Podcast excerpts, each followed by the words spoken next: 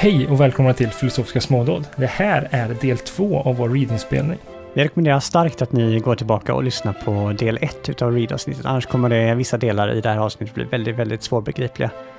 Vi kommer eh, inte att förklara saker som eh, vi redan har sagt i del ett här, så eh, ja, vi rekommenderar helt enkelt starkt att ni går tillbaka och lyssnar på det avsnittet innan ni lyssnar på detta. Men kan man lyssna på det här avsnittet utan att ha lyssnat på första avsnittet? Eh, jag tror inte det, men eh, man kan ju försöka. Vadå, vad, vad kan hända? Eh, jag har inte kollat upp de medicinska effekterna, men allvarlig förvirring kan nog inträffa. Och som endast kan botas med, med sunt förnuft eller att lyssna på första avsnittet. Helst bägge två, sunt förnuft Helst. och del ett. Precis. Ehm, det här är förresten någonting vi testar nu, att dela upp avsnitt ehm, i två delar. Ehm, kommentera jättegärna på vår Facebook-sida och säg vad ni tycker och tänker om det här. Om, om det är någonting ni gillar, om något vi ska fortsätta med. Då lämnar vi väl över till eh, Simon och Kristoffer och William i det förflutna, så får de fortsätta diskussionen. Det gör vi. Okej, lycka till förflutna versioner av oss själva. Lycka till du med. Och försök förstå mig den här gången. Ja, vi får se, vi får se. Du sa ju det här citatet här när eh, släng bort metafysiken om vi kommer emot common sense. När han Mm. säger det så, prat, så, så, så pratar han is, som en, eh, en vulgar, så att säga. Han pratar inte som en filosof. Han pratar som vad anser folk som inte håller på med filosofi när de hör det här. De säger Nej, men släng metafysik för vi bryr oss inte om det här om det är sådana här resultat du kommer fram till. Eh, och, lit, eh, och, och han försöker ta, ta tillvara på det för det finns något väldigt viktigt där. Och exemplet finns när, hans, eh, när han har sin kritik mot Descartes. Alltså, Reed, han, är, han älskar filosofi, han har vikt vigt sitt liv åt filosofi, han är en stor filosof. Eh, men då frågar man, men, men han är rätt hård när, när han säger att, eh, när han kritiserar Descartes. Och det är, eh, man kan tycka att han är för hård, för han säger till exempel att, men, ehm, Descartes, eh, han var tvungen att hitta på ett eget argument varför han existerar för att eh, kunna eh, tro att han överlevde och vilken tur att han gjorde det för annars skulle vi inte haft alla hans texter, haha. Eller något sånt där. Och, men det han vill, och, han, och så säger han sen att man, eh, och så säger han någonting att vi kan inte ta någon på allvar som förnekar sin egen existens. Och då, då är han bara lite rolig och lite lustig och lite poetisk. Det han säger sen, som är väldigt viktigt, som är själva poängen, är att Även om, alltså Descartes gjorde det här och det var fin filosofisk aktivitet att komma på jag tänker alltså är jag. Men det bevisar inget som han inte kunde bevisat med att anta att han redan existerar. Alltså han har redan antagit att han existerar när han gör det argumentet. Han skulle lika gärna kunna gjort samma argument genom att säga jag ser, eh, jag ser där så är jag. Jag hoppar på ett ben därför är jag. Han hade inte behövt förneka sin egen existens. Och det är det, alltså han sätter vissa kvalitet, eh, eh, som kriterier för vad som är god filosofi. Han säger inte att det kanske är dålig filosofi, han säger bara att du hade inte behövt gå den här vägen. Jag läser inte riktigt så. Jag, jag, jag tycker eh, han, just det när han säger att han kunde sagt att jag cyklar, alltså är jag, eller sådär. Men, och så kommer Mm. han fram till att det enda som inte går att förneka är, jag är medveten, alltså consciousness, alltså är jag. Och, och så gör han liksom ingen grej av det. Han menar att ja, men medvetenhet, liksom, det, det säger sig självt, det ger sig självt, det går inte att förneka det. Mm. Och jag tycker, men det är ju det som är precis så jag tolkar Descartes, att det är hans poäng att han hittar att jag är medveten, alltså är jag. Han uttrycker det som att jag tänker, alltså är jag, men men det känns som att den här fantastiska upptäckten är ingenting som Reed... Ja, jag vet inte riktigt vad... Han menar bara att det där kan vi inte tvivla på. Nej, nej, det, det, Nej, nej, men jag tyckte, alltså förlåt, jag tyckte vi gjorde en asymmetrisk, alltså jag vet att du förut i den här podcasten Simon sa att det var symmetrisk. Men jag tyckte att det, det var det som Reeds största grej enligt mig var, vad han sa, nej men vi behöver inte anta att mina tankar finns eller de är pålitliga. Varför ska vi anta att mina tankar eller min resonemang eller min visning är pålitligt? mm, Varför? Det behöver vi inte anta. Alltså det finns ingen anledning varför vi ska anta det i Mm. alla fall. Det finns absolut ingen anledning. Det finns mer anledning enligt Reed att anta vår perception. Och äh, som stämmer. Och resonemanget är, ett, en, en följd av perceptionen då. Det är där symmetrin kommer tillbaka. Men då om det blir en... Om man glömmer bort perception. Om man glömmer bort Reeds perceptionsfilosofi. Då blir det en sån, en, en, en, som Descartes, då blir det ett problem det blir bara idéer och idéer har ingen så här förankring i verklighet. Om man glömmer bort deras perception. För de är förankrade i verklighet enligt Reed. Men man har glömt bort deras förankring. Mm. Är hur jag tolkar det vid i alla fall. Jag vet inte vad, hur, vad, Alltså, vad jag, ni tycker. det är väl, alltså, typ, typ det du sa. Alltså, alltså, om man läser det han säger. Descartes indeed would make us believe that he got out of this delirium, alltså att han eh, inte existerar, by the logical argument cogito ergo sum. But it is evident uh, he was in his sense all the time and never seriously doubted his existence. For he takes it for granted in this argument and proves nothing at all. Vilket innebär helt enkelt att du, du, du, du kommer aldrig få svaret på um, om du existerar genom ett logiskt argument. Det tar du för givet. Det måste du ta för givet genom din perception eller liknande. Uh, det in, ingår i att du är medveten. Så varför han kommer fram till att han, att han existerar genom det här argumentet är för att det redan är inlagt i premisserna, vilket innebär att han redan har antagit det. Vilket innebär att han skulle lika gärna kunna gjort det genom något annat som att jag cyklar. Och då tänkte jag på min kritik på Descartes i Descartes-avsnittet för länge sedan. Var att han hade redan antagit att Mm. det finns ett jag. Fast här handlar det inte om ett jag utan ja. mer överhuvudtaget ett medvetande. Jo, men, men det, det, och, och det var hela grejen. Det finns ett gemensamt medvetande. Varför kan det inte bara vara det finns tankar? Inte en förenad tanke i en varelse. Om man, om man, och då eh, på något sätt förstår jag Reed. Jag gillar Reed på det här sättet men på samma sätt som jag tyckte Descartes var lite naiv så tycker jag Reed är lite naivt också. I det här, det, det finns en premiss under båda två tycker jag som kan förena allting. Men jag ska inte gå in på det här för det blir lite utvecklat. Jag tycker det, han är lite orättvis. Jag tycker för det första att eh, Descartes hittar en observation som inte går att tvivla på, nämligen att han är medveten. Och den observationen gör han bara genom att vara medveten. Och då hittar han en säker punkt. Och då, Reed klagar här på Descartes och säger att eh, överhuvudtaget de här filosoferna, de försöker bevisa det som ingen tvivlar på. Och jag håller med, visst så är det. De försöker bevisa sånt som ingen tvivlar på. Han gör den här poängen gång på gång, att ingen har någonsin på allvar tvivlat på sin existens. Ingen har någonsin betett sig på detta sätt som om de verkligen trodde på detta. Visst, men är inte det lite orättvist? Det är inte det de försöker göra, de här filosoferna, utan de försöker, de säger att de, våran fördom om att vi existerar, vår fördom om att världen finns, den är inte god nog. Vi måste ha någonting bättre, någonting starkare. Och så försöker de, hur ska vi hitta en starkare grund att stå på? Och det är det projektet de försöker göra och inte det som Reed beskriver att de försöker göra. Ja, jag, Jag tycker han är lite orättvis där. mm, jag, jag kan tendera att hålla med dig, men eh, som sagt, jag tolk, alltså, jag har också gjort den tolkningen som du gör där. Eh, och, eh, men jag vill just nu hellre göra en lite snällare tolkning av Reed. Eh, för att kompensera min hårda tolkning av Hume. Nej men är inte Descartes projekt så här att vi går omkring med så mycket fördomar och vi bråkar om massa små saker. Det gör ju vi, filosoferna kommer ju aldrig fram till, eh, eller vi kommer fram till väldigt få saker som inte är omdebatterat. Jo, men, men, men, men, men ta även, alltså även om jag misstar mig till exempel att jag cyklar.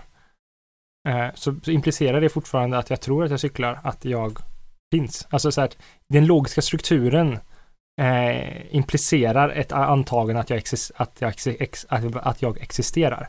Och det finns ingen skillnad menar han. Man kan göra argumentet och jag Okej, jag kan väl hålla med dig om att det är en viss skillnad på den logiska strukturen i Kogito Ergosum och jag cyklar. Men eh, inte tillräckligt. Alltså jag tycker att hans poäng fortfarande är väldigt viktig här. Att det, det, ligger inbakad i, an, i den logiska strukturen att den faktiskt finns och då skulle den också finnas inbakad i andra. Så han skulle kunna, han behövde inte gått, han behövde inte förnekat allting och fått fler folk att tro att vi måste förneka saker och ting. Så, så, så är inte Reeds grej på något sätt att vi har idéfördomar på, eh, på ett visst sätt? Att, att, vi, att han försöker säga ja men på grund av den här historiska idéutveckling som, fanns, som finns i filosofi så finns det en, en viss idé så finns det vissa idéer som till exempel Hume som man ska säga men om en man ska vara lite skeptisk mot de här idéerna som utvecklats. Och därför i början av det här avsnittet så sa jag han hade så här omvänt skepticismen. Mm. Och så han, blir, han, han är skeptisk mot idéutvecklingen istället för vår egna perception. Så, så han kör någon slags back to perception. Ja. Precis. Alltså back to the world. Mm. Tillbaka till verklighetens grej. Och, och det kan man säga, alltså det finns någonting naivt underbart med det. Men på samma sätt så är det extremt naivt. Men det är underbart. Mm. Men naivt. Det enda som jag, sättet jag kan tolka det i det är det är underbart men naivt. och eh, på samma sätt som jag kan tänka sammanfatta Hume som underbart men lite för skeptiskt. Båda två är underbara men någonting fel i Ja. deras premisser. Eller utgångspunkter. Jag tänker så här, man vill förkla- förklara någonting eller förstå någonting.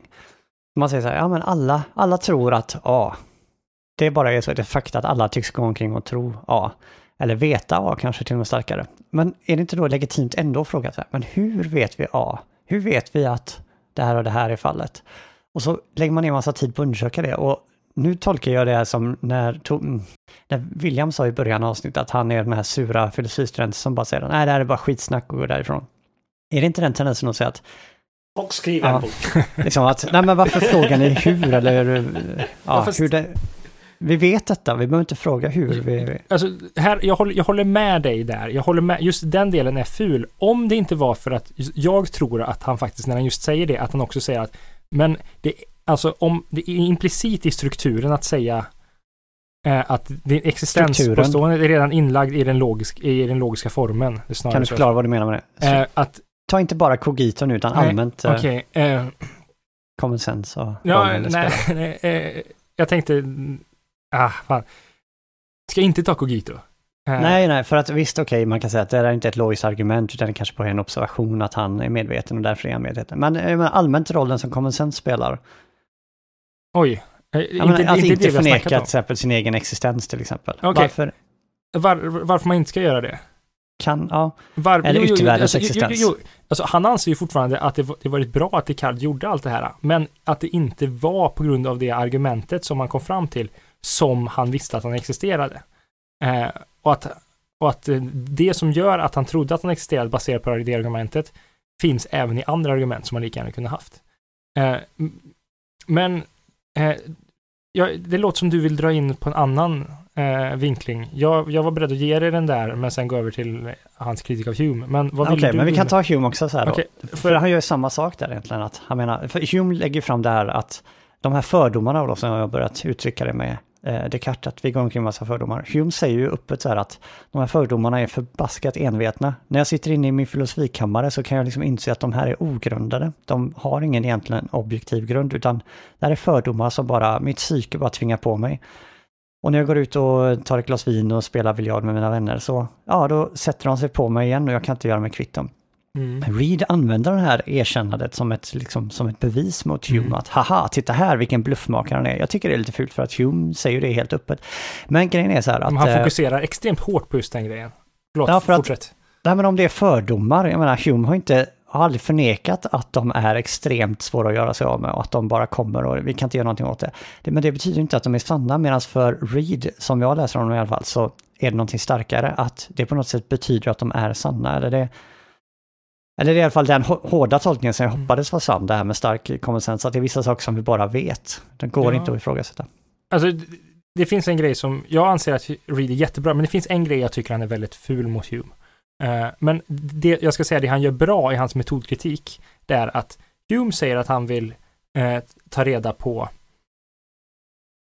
eh, hur, hur det mänskliga medvetandet fungerar. Eh, han sätter sig och bara tänker utifrån i sin eh, armchair och eh, utifrån den här idéteorin kommer fram till eh, slutsatser som han själv erkänner att han inte kan leva efter och aldrig kommer kunna leva efter och aldrig har kunnat leva efter.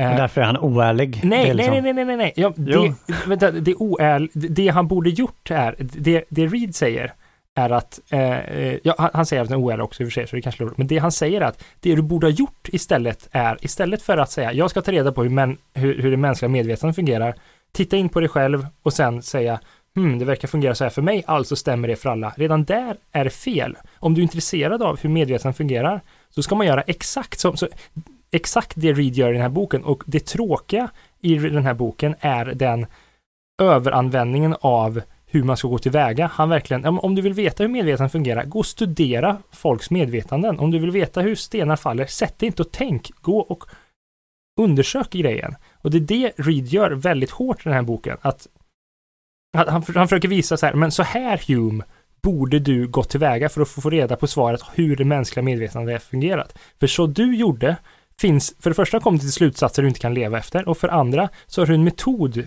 som aldrig kommer kunna få svar på de här frågorna. Framförallt den förra... Men, men, men, för, säg, nej förlåt. För jag, okay, jag, först jag... Säger han, säger, säger han verkligen att man, att man ska gå ut och studera det här? Alltså det här, nu går det här mot det här stark och svag common sense saker vi har pratat om i, i, i över en timme. Men det känns som att inte säger gå ut och studera det här. Det är ungefär så här, ni, ni kommer hålla med mig. Det här stämmer, eller hur? Mm. Alltså det är så, så han gör en populistiskt argument. Det gör han flera gånger. Nej. Men alla vet, alla vet Eller borde hålla med, säger han ibland. Nej, nej, nej, nej. Jo, nej, jo, jag kan citera flera gånger i boken. Okay, nej, alltså okej. Okay. Jag får säga min och sen får du säga att jag har fel. Eh, det, det jag menade här var snarare inte att, eh, att att han måste upptäcka kommonsens, utan du upptäckte att du hade fel och du har en, en metod som aldrig tar reda på, som aldrig någonsin kan ta reda på hur alla människor är. Eh, så, eh, och om du går och försöker ta reda på hur alla människor är, så kommer du komma fram till vad jag kom fram till. Inte börja det jag kom fram till, utan följa den vetenskapliga vägen enligt Bacon och Newton helt enkelt. Det var det. Men det är hans positiva kritik. Jag har negativ kritik av Bruce Men kör du först. Egentligen vill jag prata om ärlig och oärlig, det var ju det som var, men bara för att, alltså han inleder typ boken med att säga Wise men now agree, or ought to agree in this, that there is but one way to the knowledge of nature's work, the way of observation and experiment. Alltså det är gång på gång så här, alla visa människor håller med om detta eller borde hålla med om det här. Det mm en grej han kör med. Men i alla fall det här med ärlig och oärlig, jag tycker det är extremt intressant just det här med han menar att Hume är oärlig som landar i en filosofisk position som man inte kan leva efter. Och jag kan liksom acceptera hur han tänker. Jag kan, jag kan, visst, jag kan se hur man kan anse att det är oärligt. Att han, liksom, han lever inte som han är. Å andra sidan, jag tycker det finns lika legitimt att säga att det i allra högsta grad är ärligt. Han gör sig fri från fördomar landar i en position som är jättesvårsmält, men liksom köper att okej, okay, om det är dit jag har hamnat med, baserat på, när jag inte har, tar någonting för givet och bara bla bla bla, så hamnar jag här och verkligen tror på detta fast jag inte klarar av att leva efter det. Jag menar, det ser jag också som extremt ärligt. Och att basera sig på en massa äh, amalgerade, är det ett riktigt ord? En, en massa uppsamlade mm. fördomar som vi sätter under rubriken common sense och leva efter det och in, vägra ifrågasätta dem det skulle man lika gärna kunna beskriva som oärligt. Så jag tycker det är en väldigt öppen fråga vad ärlig filosofi mm. är, om det är Reeds eller Hume. Okay. Och jag faller till Reeds fördel, men jag känner mig lite smutsig. Okay. Eh, jag vill bara förtydliga här, här en, en, grej här att eh, jag tror en del av hans kritik här är att Hume säger eh, han skulle ha, han skulle, äh, nej, det, eh, i alla fall jag säger det, vi klipper det sen. Men att Hume säger att jag ska försöka, eh, han, han, börjar sin bok med att jag ska lägga fram ett system som, eh, som grundar både filosofi och eh, vetenskap.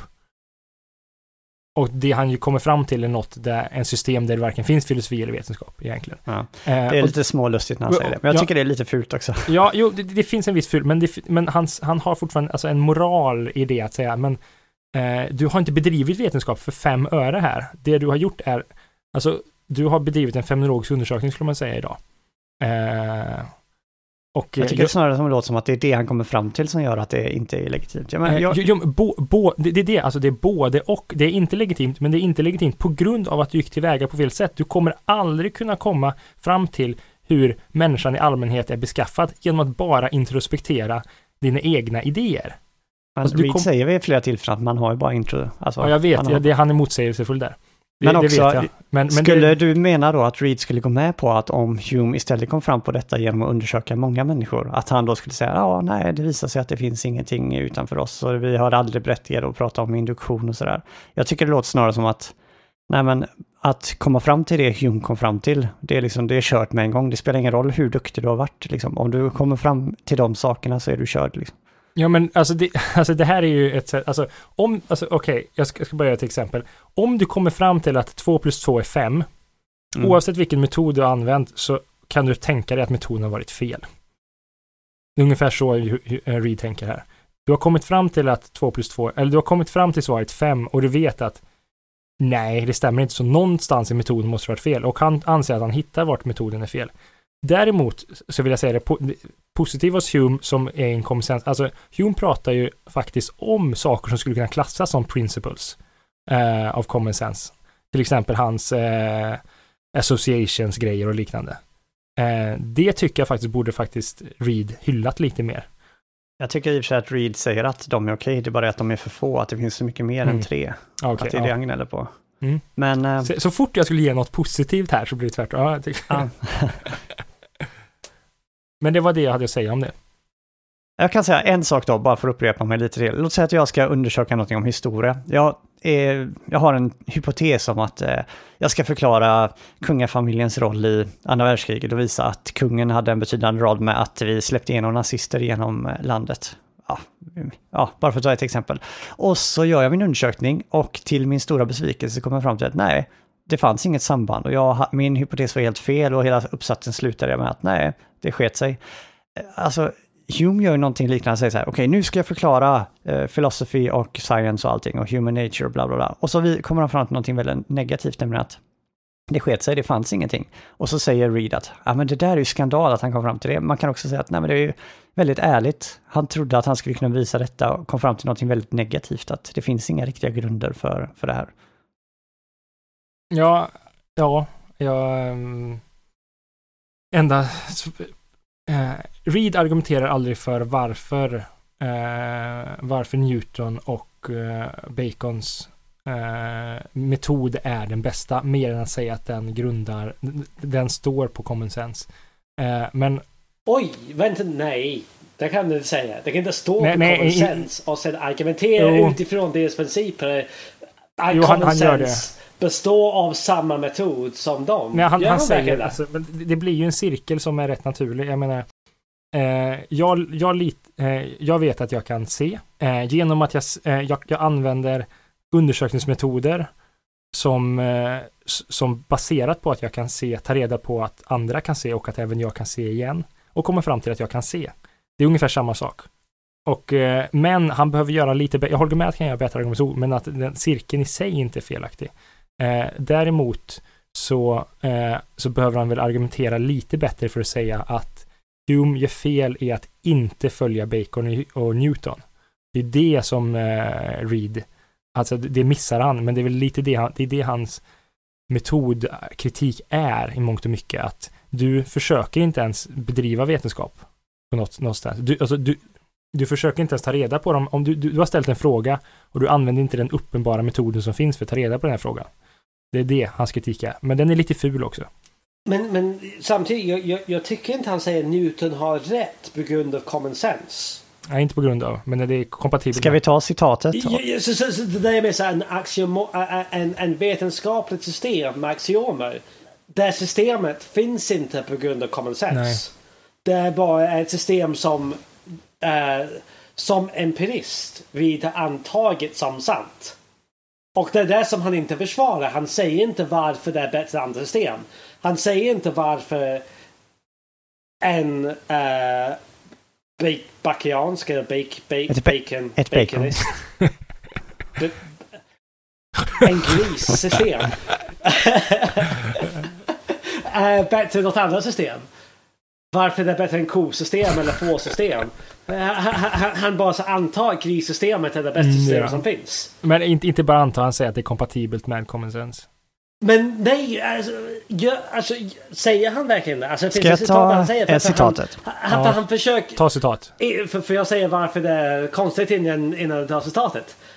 För att det, det är väl lite konstigt att han försöker ge principer för common sense med system som är axiomer. Och han ber- berättigar det här systemet med axiomer med common sense. Det är väl extremt sekundärt. Men det är ingen ond cirkel. Nej, det är jätteosäkert. Det är, det är en av de ondaste steken jag har stött på. I så fall. Det är Det är som ögat i. Sagan om ringen, Saurons öga. Ja, det, det, det är Sauron. Om, om, om det, det är det, alltså, om det finns ett osäker så är det osäker. Ska vi ta citatet då? Jo, alltså, eh, förlåt. eh, Innan du drar så här citatet. I filosofi, bara för att lyssna sen. Man säger om det är osäker. Och om man, om, man, om man drar det där som argument, för såklart man vill inte säga X på grund av Y för att X, X orsakar Y och Y orsakar X. Det blir ett cirkulärt argument. Och eh, filosofiskt försvar på det här, nej men det är ingen, det är ingen så här cirkel. Det är så här en standard filosofiskt svar mot det. Man, man brukar inte berättiga varför det är inget ond cirkel. Man säger nej men det är inget ond cirkel. Och alltså, men jag tycker det här är det perfekta Nej, exemplet nej, men, av en cirkel. Kristoffer, är det okej om jag bara ger en snabb inflik Ja, det den, får vara jäkligt snabb då, för jag har fingret på knappen här nu. Snart kommer citat... Eh, jag citatfunktionen. okej, vänta, vänta. Vi- Vilken knapp då? Är det på den röda knappen där Skype-samtalet avbryts för att du är så Ja, just det. Så vad är det för knapp du kan trycka på? Okej, vänta. Alltså, det är väldigt skillnad. Principles och common sense är två skilda saker. Principles är alltså principerna på var dessa, det, common sense skapas. Common sense är någonting vi inte kan förneka, enligt mig. Eh, min tolkning av Reed. Eh, vi kan inte förneka, eh, det är kompatibelt med de saker vi inte kan förneka att, gör, att säga de som, eh, att använda met- metoden som Newton Bacon använder. Med metoden som Newton och Bacon använder, till skillnad från Humes metod som går emot eh, de, saker vi inte kan förneka, ehm, så kommer vi fram till de principerna som, eh, nej, så har vi möjlighet att undersöka vilka principer som faktiskt förutsätter de sakerna vi inte kan förneka. Okej, så förlåt precis innan du går Kristoffer. Så om det är som du säger, om det är som du säger Simon. Ja. Så låter det sig istället för principles of common sense. Det är istället common sense of principles. Ja, jag vet inte. Jag tror fortfarande att principerna, maximer som han säger här i första gången, är en uppsättning regler som utgör common sense. Men okej, här kommer citatet. Det är förresten första gången common sense nämns i boken på andra sidan. Och där två grundord här är dels maximer, maxims, och dels common sense. Och hade jag, jag fått som jag ville skulle han direkt efter den här paragrafen liksom satt sig och förklarat vad han menar med principer, maximer och common sense. Och så skulle han fortsatt boken. Okej. Så här är citatet då. The man who first discovered that cold freezes water and that heat turns it into vapor proceeded on the same general principles and in the same method by which Newton discovered the law of gravitation and the properties of light. His regulae philosophandi, jag antar att det är latin för eh, philosophical eh, regulations eller någonting, are maxims of common sense and are practiced every day in common life. And he who philosophizes by other rules, regler alltså, eh, either concerning the material system or concerning the mind mistakes his aim. Så vi har alltså general principles som är ett sånt här ord som man kan stryka under. Vi har maxims of common sense och sen har vi rules. Mm. Så att Newton använde någon sorts maximer för att komma fram till det han gjorde när- angående gravitation och ljus. Han berättar aldrig vilka dessa maximer är. Det, jag hade velat ha en lista här, okej. And the maxims are the following. 1. Ja, och så, Att det jag ser eh, att det finns. Att jag kan... eh, Världen är kvar när jag vaknar imorgon. Att jag kan lita på... behövde Newton det för att bevisa det här med Ja, gravitation? att det jag ser, alltså att saker och ting är externt, att eh, jag kan se, eh, det att jag inte kan lita på mina Barclay? sinnen. Men, nej, men vi kan inte lita på våra sinnen i Humes teori till exempel. Eh, men vi kan göra det, men Newton gör det till exempel. De är helt... Men Barclay då? Eh, Idealism. Ba- Barclay var ju inkonsekvent för att om man följde, vad heter det, eh, hans, hans, eh, hans utgångspunkter så hamnar man i Hume istället. Egentligen. Inte om man eh, accepterar Gud. Men Ja, eh, nej, ja, fast och andra saker. alltså förlåt, för, för nu har jag blivit extremt osäker på vad vi pratar Alltså, alltså en sån här, så här mind-blown grej. Alltså, Vi får en ljudeffekt för jag är det. helt... Mind-blowing-knappen. Ja, alltså, eh, he- helt plötsligt alltså, så, alltså det här är första gången det här hänt. Jag tror någon, eh, Kristoffer eller Simon har sagt så här, oj jag har ändrat min, eh, vad vi har pratat om totalt på grund av det, det här samtalet. Och Alltså just nu så förstår jag inte alls vad vi pratar om längre. Det är lustigt att du säger det, för det var min reaktion när jag läste ut boken så här. Så sist, nej, tredje sista bo, eh, sidan så var det så, aha, nu kommer från av eh, common sense. Slog jag ihop boken så bara, men vad handlar boken om egentligen? Så, så, så, så kanske du säger, nu förstår jag din invändning egentligen Kristoffer. Det kanske är det som är det som jag som, som, som har slagit mig. Att är det här en följd av, alltså följer han Newtons principer? Eller ger han maximer axiomer som stödjer den vetenskapliga metoden? Han följer tror jag, första.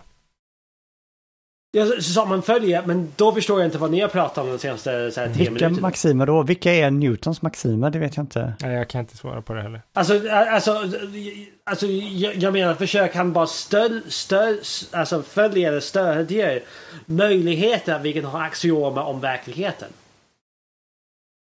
Jag tycker det låter som att han tror sig veta att det finns exakt de här, vad det nu är, 20, 100, 3 maximerna. Och de är common sense och de kan vi inte förneka. Men han berättar aldrig vilka de är. Nej. Jo, men, men är, är de 223 axiomer då över Newton? Eller är de på samma nivå? Eller är de under Det verkar som att han- Newton. När du säger Newton, menar du hans eh, specifika teori? Jag är inte alltså, Newton som person. Jag tänker så här, så här Newton så här, wow, alla axiomer måste vara under honom. Nej, rent. Speciellt om vi ska ta det rent fysikaliskt, att axiomerna måste på något sätt skrivs ner och sen läggs under marken under där Newton är Ja. begravd. Nej, jag menar mer så här, alltså Newtons teori om gravitation och så tror jag inte har med saken att göra. Utan det är det så här, vilken metod och vilka principer använde Newton för att komma fram till det han gjorde? De metoderna ska vi använda. Nej men det, det var hela min poäng. Alltså även Newtons axiomer för att Newton. Det är möjligt att man skulle säga om en Newtons axiomer är common sense.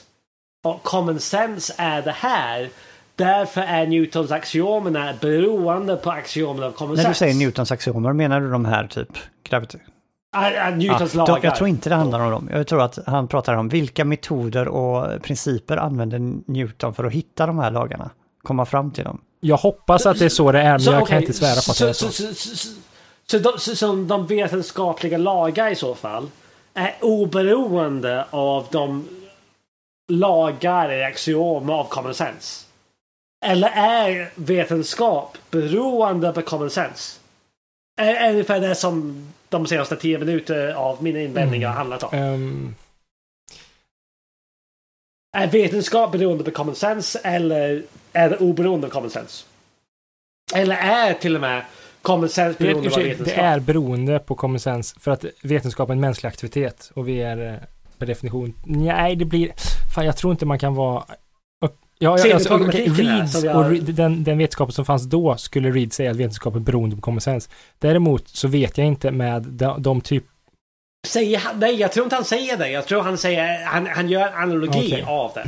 Han säger, han försöker beskriva den mänskliga, the human mind, eh, som det står i titeln. Med en vetenskaplig analogi. Han försöker säga den fysikaliska rörelsemönster som finns där ute som Newton försöker beskriva med, med principer. Han försöker göra en analogi och gör samma sak med principer av hjärnan. Han försöker inte säga hans principer bestämmer över Newtons lagar. Ja, det här är intressant. Jag tänkte först, inte jag, tänkte jag först läser invända mot William, men så precis det i slutet när William sa så bara kom jag på att nej men jag håller faktiskt med till viss del. Men det jag tänkte säga först är så här, Alltså min invändning kommer Ah, från dig jävla cirkel här. Så det, är- det är helt Men en god cirkel. ja, Det, in, det inspirerades Det här av är en dig god cirkel. nu, Så det kanske tog extremt lång tid att äh, förklara vad jag menade men det var på grund av dig. nej, så jag tror att han först tolkar då och tänkte invända och säga att nej men det här handlar om den vetenskapliga metoden och att det är den som ska vara i linje med common sense och inte, och inte resultaten av, alltså inte vad vetenskapen hittar. Men problemet är att när du börjar prata om det här med naturlagar och så här, så kom jag på att ja men faktiskt, han använder ju sina principer som man kallar dem ibland, som om det är naturlagar han hittar. Så då verkar det vara på samma nivå som själva de här naturlagarna som Newton säger sig hitta. Ja, fast de är kontingenta på ett annat sätt. Ja, jag vill bara säga, för den som är intresserad så skrev Robert Kallegård en avhandling från Stockholms universitet 2006 som heter en essay on Thomas Reeds Philosophy of Science. Eh, där han förklarar, det pratar bara om Newton ser ut som. Jag har inte läst den än, men eh, kanske svar. Jag har seriöst, eh, jag är helt, eh, ingen aning om svaret. Jag tycker det är en väldigt bra fråga. Men kanske så vi borde läsa det här avhandlingen och ha ett avsnitt om det. Till och med för att det låter så extremt Ja. viktigt för det här att förstå vad vi egentligen pratar om. Så det här avhandlingen verkar, om det är bra. Har ingen aning, men, eh, jag, jag bara Jag vet inte om det är bra så om det här publiceras. Jag ber om ursäkt till Stockholms universitet för hur mycket jag förolämpar det. För det är Ja, precis. Ja. Ja, för fan. Eh, men Eh, alltså förlåt, nu kanske jag dödar det här, men jag, jag känner, jag har ingen aning. Jag känner mig väldigt lost nu. Jag, jag, jag funderar om vi ska gå över till eh, slutet. Jag vill bara säga en sista punkt av eh, en intressant sak jag såg i, i, i Read som jag skickade ut till er innan vi pratade om det här. Men um, i sista delen av det vi läste i det här, i den här boken, så är det precis innan slutsatsen, han, han börjar prata om evidens när vi börjar prata med varandra. Och det är lite intressant för att det finns ingen filosof som jag, som, som jag har träffat innan Read, Hume gör inte det heller, som börjar prata om diskussioner med andra Det är människor. intressant. Eller har, har Nej. ni stött på det? Alla förnekar ju liksom att det finns, men vi vill inte utgå från det. Nej. Men, men, men, men, men är den första som jag... Och det här, det här är en mo, extremt modern i, i, citationstecken modern grej som man hittar på universitet som söker pengar för att kunna forska. Är så här, fan vad ni är. Men jag tycker Reed är den första som jag någonsin stött på och det här var så här wow för mig. För jag, för jag har läst kurser i social epistemologi som det heter om så här hur har vi kunskap om hur har vi hur har en, en social mängd, alltså hur har till exempel jag Simon och Kristoffer kunskap om samma text som vi har läst. Ja, jag tyckte det var väldigt intressant. Det så, så det är en väldigt intressant frågeställning. Och det är en frågeställning som finns idag som anses modernt och spännande och hipp och modernt. Men jag tycker Reed är den första som jag någonsin sett som har bedrivit den här Jag tycker det är jäkligt coolt. Som kom spontant. Han säger ju så här. Och, äh, men, men, men, får jag bara så beskriva Ja. klart av det här teorin innan, innan du äh, fortsätter. Ehm, så jag läser här och så här, ja men Reed han börjar få min respekt. Han är inte käftiga jävel längre. Så jag läste det här sista kapitlet så här. För vi skulle spela, spela in det här avsnittet för ungefär två veckor sedan om jag minns rätt. Det var så här hett läste sista kapitlet så här. Wow, nu har Reed min respekt. När jag läste det här. För det var så här. Det här är den första filosofen som skrivit om social epistemologi. Enligt mig. Det kanske finns andra som jag inte känner till. Uh, men det här var wow grej för mig.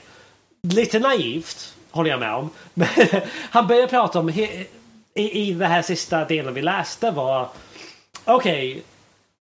vi måste på något sätt ha evidens från andra människor. Eller vi får evidens från andra människor. Till exempel om ni lyssnar på mig nu idag som babblar om det här. Eh, så, så, så, så litar ni på mig på något sätt att jag pratar om Reed. Alltså eh, om lyssnaren idag som lyssnar på den här podcasten har aldrig läst Reed på något sätt anta eller ha någon slags förtroende att jag pratar om Reed. Jag kanske bullshittar er totalt. Och hoppas att eh, Simon och Kristoffer inte läst texten. Och jag pratar om IKEA-katalogen. Det är bookbook. Eller något sånt. Eh, och uh, användarvillkor som egentligen läst hur filosofiska användarvillkoren i IKEA-katalogen kan vara. Eller så bullshittar jag er nu om IKEA-katalogen. Eh, och så, så, så försöker vi bemöta det här att det finns människor som ljuger. Men oftast ljuger inte människor. Han har någon slags naivt hopp att människor inte ljuger. Och så försöker han diskutera det här över varför hans grej om att bordet finns och hans perceptionsteori som vi har så här nämnt idag. Om att när vi ser ett bord så är det ett bord. Och, um, och, så, och, och på samma sätt om jag hör Kristoffer säga Ja men någon har uh, kommit fram till mig idag och sagt från er podcast är jävligt bra. Om vi tar positiv, jag tänkte ta, ne- ta ett negativt exempel först. men Jag tänkte, nej, nej, jag tar ett positivt exempel. Eh, så de kom fram till Kristoffer, till, eller, eh, eller till Kristoffer eller Simon och sa er podcast är väldigt bra. Um, och de berättade för mig, jag ska tro på Ja. dem. Och varför ska jag tro på dem? Ja, men vad ska jag göra det för? Alltså varför ska man börja tro på folk? Alltså det är en väldigt intressant sak. På samma sätt som varför ska man tro på sin perception? Men på samma sätt när de berättar någonting till mig i språk så är det också en perception. Och det grundar sig i samma perception som jag har. Till exempel, vi ser ett bord. Jag, Kristoffer och Simon ser samma bord. Vi pratar om det finns ett bord där. Ja men då stämmer det, det finns ett bord där. Och om, och, och, och, om jag inte var i rummet och tre personer kom ut och sa det finns ett bord i rummet. Då ska jag börja tro det finns ett bord i rummet. För de har sett, för, för deras perception var det finns, något, det finns ett bord i rummet. De kom ut till mig och berättade för mig om det här evidensen att det finns ett bord i rummet. Och, och då verkar det vara enligt Reed att om majoriteten säger det finns ett bord i rummet. Om 2000 människor sen säger det finns ett bord i det rummet. Och en person säger nej, det är en stol. Så kommer jag tro på de så här, 2000 människor, inte den andra person, en person som säger det finns ett bord. För han kanske ljuger. Och han, han har, han har ett äh, belägg för det här. Så, så, som vi kan prata om om vi vill, om barn och så vidare. Så han säger att vi är naturtillstånd mm. att tro på allting vi hör men det verkar som, som vi vuxna kan på något sätt filtrera bort. På samma sätt som det är möjligt att vi kan filtrera bort en falsk perception. Att till exempel jag ser Simon i Amsterdam. Jag kan på något sätt filtrera bort den. Men ändå kan se Simon mm. i Göteborg. Jag kan filtrera bort dålig evidens. Som det finns en stol i rummet när det finns bara ett bord där. Som 2000 människor säger, människor säger till mig, det finns eh, ett bord i rummet. Och en person säger, det finns en stol i rummet. Det är på samma sätt som jag säger, 2000 gånger ser jag Simon i Göteborg en gång i Amsterdam. Och det är en väldigt snyggt analogi han gör med på något sätt social epistemologi eller hur vi kan berättiga vad andra säger. Som är förankrad i hans perceptionsteori. Det är extremt snyggt. Det är... Ex det, det wowade mig. Alltså, Coolt. jag säger inte wow ofta. Jag blir wowad av att det bara kommer helt plötsligt säga ja ah, men okej. Okay, naivt Reed. Ja ah, men Reed har en liten poäng här. Wow. Reed har en social epistemologisk teori här som är som förklarar saker. Nej, alltså jag håller inte med allting men det var... Historiskt först ändå. Det, det var ändå... Det var enligt mig först. Så jag, jag känner ingen till någonting som var innan. Det kanske finns, det säkert finns. Men jag känner inte till någonting. Men det var också kompatibelt med hela hans system. Mm, det är lite coolt ja. Det är sant. Och det var det, det som sant, var det snyggaste. Det, var mm. det som var så wow. Var så här, vi har all, all social interaktion som vi har kan han förklara med hans perceptionsfilosofi. Um. Som är grundad i common sense. Och det var, det var snyggt. Jag tyckte det blev, jag blev också wowad av det där och jag tyckte det drogs till sin spets när just det här att egentligen varför skulle vi kunna, varför tror vi att folk talar sanning så mycket som de gör? Och hur kan jag veta att när jag förstår vad William säger, men hur sjutton kan jag göra det? Hur kan jag veta att han använder orden på samma sätt nu som han gjorde för fem minuter sedan? Alltså när han säger ordet stol så kanske han menar bord nu för tiden och sådär. Och om vi verkligen på allvar inte trodde på vad folk sa naivt så skulle vi inte ens kunna kommunicera. Till exempel, alltså bara för, för, för att ta exempel, alltså stol på engelska skulle man säga bajs. Så att, uh, alltså stol på engelska är så här fint ord för bajs. Så om jag sa stol på engelska, hur, hur vet ja. jag menar stol på svenska istället ja, för då bajs? Då borde vi inte kunna kommunicera. Och då säger han att andra folk som har försökt förklara detta har sagt att Nej, men det, vi lär oss via förnuftet så här. Eller vi kommer överens, vi lovar varandra att tala sanning för det mesta. Men då påpekar han där att luftet som man gör för att tala, för att säga att man ska tala sanning, är också gjort med ord. Så om det verkligen krävdes ett lufte för det här så det skulle liksom aldrig fungera för att för att förstå ett lufte och kunna ta det på allvar kräver redan att vi förstår ord och att vi tar dem på allvar. Så att det måste komma någonting annat och det är där som, som William sa här, att han, han menar att det är någon sorts princip som styr oss. Han, han har två stycken, principle of veracity, alltså en princip som gör att vi tror på det mesta vi hör. Inte allt, men det mesta. Och en princip av ehm, eh, credulity, jag vet inte riktigt vad, vad var det nu igen? Eh, att vi tror på det mesta och att vi talar sanning, så är det. Att du får cred, bara, cred vad fan blir det?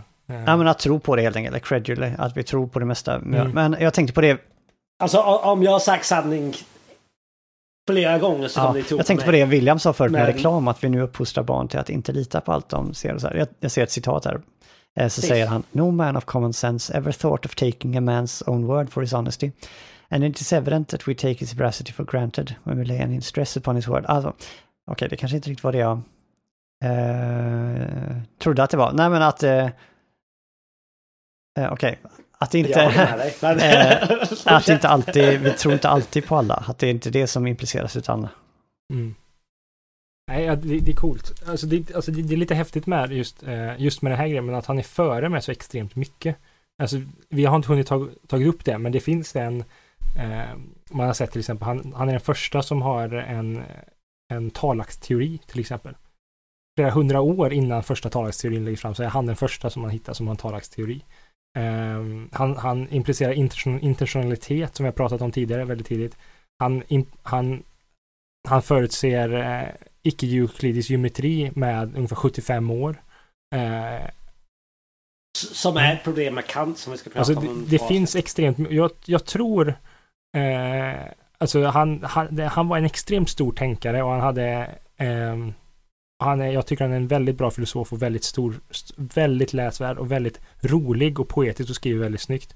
Jag tror han är begräns, lite begränsad både av den tidens språk i vårt, eh, och att han inte ville hitta på ett eget språk. Eh, som Kant till exempel. Jag tror det är en stor styrka i Kant att han faktiskt liksom nästan gör våld på språket för att skapa in. För Reed försöker hela tiden hålla kvar betydelsen av vad som användes, eh, vilka begrepp som används. Men han rör sig på nya territorium och då blir det väldigt svårt, framförallt för oss i eftervärlden, att förstå. Och jag, alltså, alltså förlåt, alltså för du och jag Simon, jag antar att Kristoffer var där i Göteborg när Searle pratade, eller hur? Och där hyllades Searle som så här av att han skapade en fält på 90-talet. Mm. Av en viss person. Eh, men, men man kan ändå säga att vi har skapat det här fältet ändå i 1700-talet. Tycker jag. Alltså det här grejen om social epistemologi och även social ontologi Jag, kanske jag tror det kan finnas, jag är där. inte säker. Jag personligen börjar jobba lite på det. Jag, jag, jag, jag, alltså för jag försöker säga att enligt min tolkning så finns det en social ontologi där men det, man Ja. måste verkligen kämpa för det tycker jag. Men det finst där. Alltså på samma sätt som man säger Aristoteles har kvantfysik Nej, där. inte. Nästan. Nej, inte så långt men... Okej, det finns människor som drar konstiga slutsatser från gamla filosofer som säger vad som helst har sagts av Mm. någon. Även när de inte sa Mm. det egentligen. Så det skulle kunna vara så här relativitetsteorin av Einstein fanns hos Aristoteles. Och det blir väldigt långdraget och det kanske är det som jag är... Så som är mitt problem nu. Jag försöker säga social ontologi finns hos Reed. På ett sätt, man kanske inte var medveten om det. Men jag tycker ändå det finns där i spökande i bakgrunden. Om man ska läsa som, som en... Om man läser honom idag i alla fall och är medveten om, en, om ett fält som heter Ja, social. Där, där, där finns det- där. Och det är extremt spännande tycker jag. Att Mm, läsa på det, här på det här sättet. Annat som folk har gett han som jag håller tror jag är helt fel. Det tror att han eh, att han förutsåg lite evolutionsteorin, men det tror jag inte är sant överhuvudtaget. Men det, Det har alla gjort sen Aristoteles. Ja. Aristoteles har till och med gjort det. Jag tänkte på en sak bara när vi... Han, han ställer frågan så här då. Varför, vad kommer det sig att vi tror på det de flesta säger? Vad kommer det sig att jag spontant tror att eh, William använder orden på samma sätt som han gjorde förut? Det är frågan som han ställer sig. Svaret är, jag har en tendens att tro på det folk säger. Jag har en tendens att tro att folk använder det på samma sätt över tid. Det är svaret. Okej, om jag ska vara ful nu då. Eh, är det ett svar? Eller är det en förklaring? Alltså, så här, frågan är, varför har vi en tendens att, eh, att eh, tro att folk använder orden på samma sätt över tid? Svar. Vi har en tendens att tro att folk använder ord på samma sätt Nej, över tid. Ja, nej, det är så här, det han hittar är en, alltså en tendens, en principle här, vilket är, att, En tendens. ja, en, en tendens, eh, att vi är, av någon anledning, varför vet vi inte. Han tror att det är Gud som har konstruerat oss, men det kan vara evolution. Vi är eh, funtade så att vi verkar göra det. Eh, sen drar han implikationer ur det här, men han, han kan inte hitta någon logisk argument för det. Och det, det, det är en stor skillnad. Han hittar inga logiska argument för dem. Men han verkar observera att det faktiskt är på det här viset. Ser ni varför jag, man, man kan vara lite ful här och fråga så här. Hur vet vi att det finns en värld utanför oss? Eh, vad kommer det sig att vi har en tendens att vi tror att det finns en värld utanför oss? Svar. Jag har en tendens att tro att det finns en värld utanför oss. Alltså, det låter lite tomt på ett sätt. Nej men alltså, alltså men, han, det- men det, är det, det är det han säger. Okej, alltså, alltså det han säger, alltså som jag, jag tror jag tog det citatet, eh, jag, vi, vi ska väl avsluta efter det här, men jag tror jag tog det citatet i början. Eh, när, jag, när jag sa det här, eh, att argumentera för de här principerna är absurt. För att det finns inga argument för dem. De är first principles, vi tar dem för givet i vårt liv. Eh, så när han kom, alltså vi kan inte hitta ett argument, vi kan, hitta, vi kan inte hitta ett logiskt argument för de här. Däremot så kan vi försöka förklara de psykologiska tendenserna till det. Det är samma sak som, Eller nämna dem snarare. ja, vi kan nämna Inte förklara dem. Ja, precis. för du vet, William sa från början, filosofistudenten som bara slänger upp händerna och går därifrån. "Va, Hur vet vi detta? Och så svarar Reed. Det bara är så. Vi, bara, vi tror detta, vi har en tendens att tro detta. Och så går han därifrån och skriver en bok. Ordet Ja. finns för fan. Och så drar han. Ja, men om man ska vara kritisk så skulle man kunna göra den läsningen. Ja, nej, och den tycker jag är, den Men- tycker jag är elak. För, för, för att avsluta här tycker jag att, att Simon har helt rätt att det är vad Reeds svar är.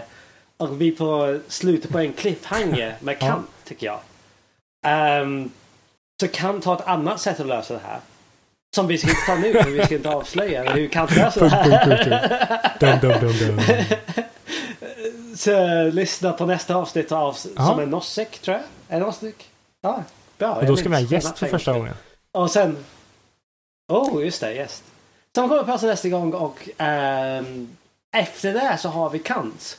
Som kommer fortsätta med den här debatten som kommer vara extremt intressant om vi kan lösa Reeds metafysik perceptionsgrej som vi pratar om nu. Och Humes grej som vi pratade om för tre avsnitt sedan, eller två avsnitt sedan, eller ett par avsnitt sedan. Eh, på något sätt kan inte lösa allt.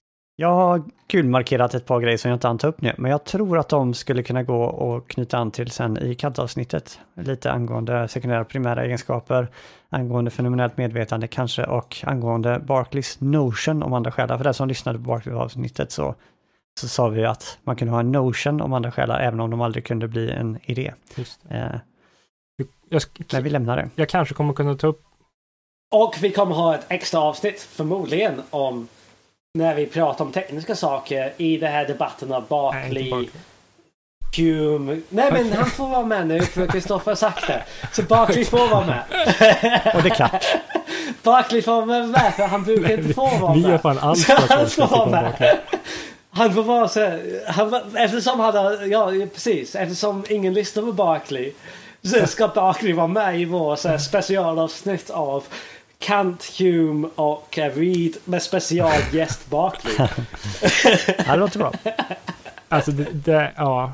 Nej, det är sv- svinbra. Har, har ni några sammanfattande ord om, eh, om eh, eller något, någon reflektion om eh, dagens inspelning? Han är den naivaste geni jag har läst.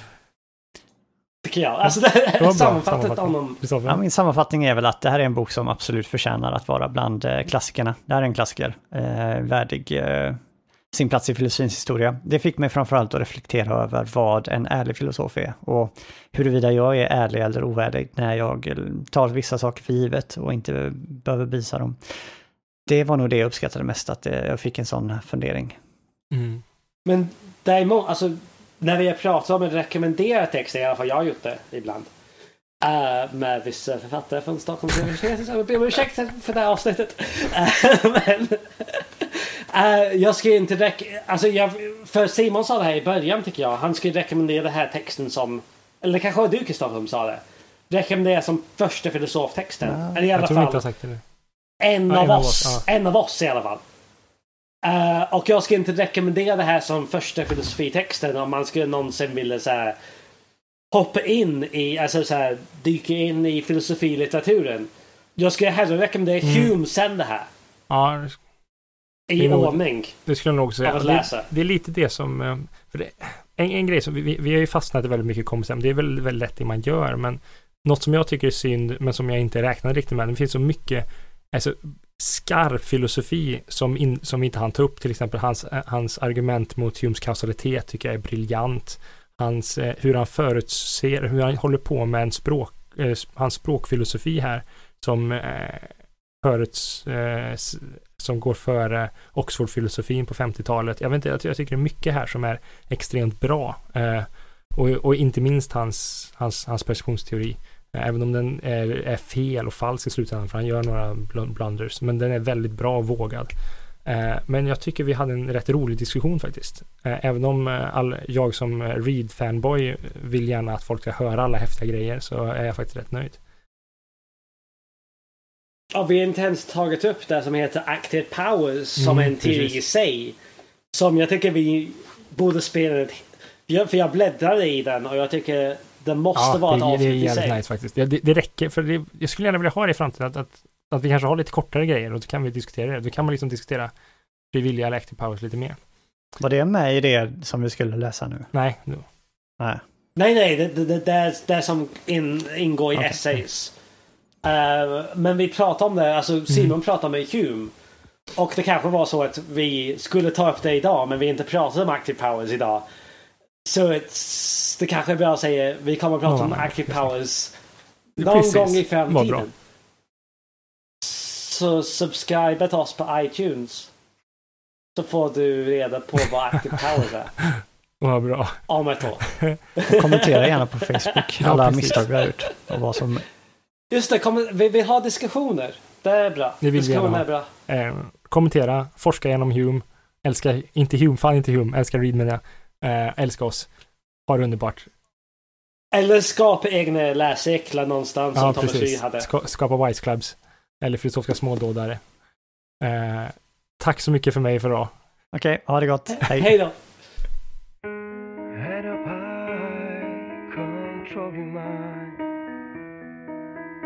Never tell us what you find.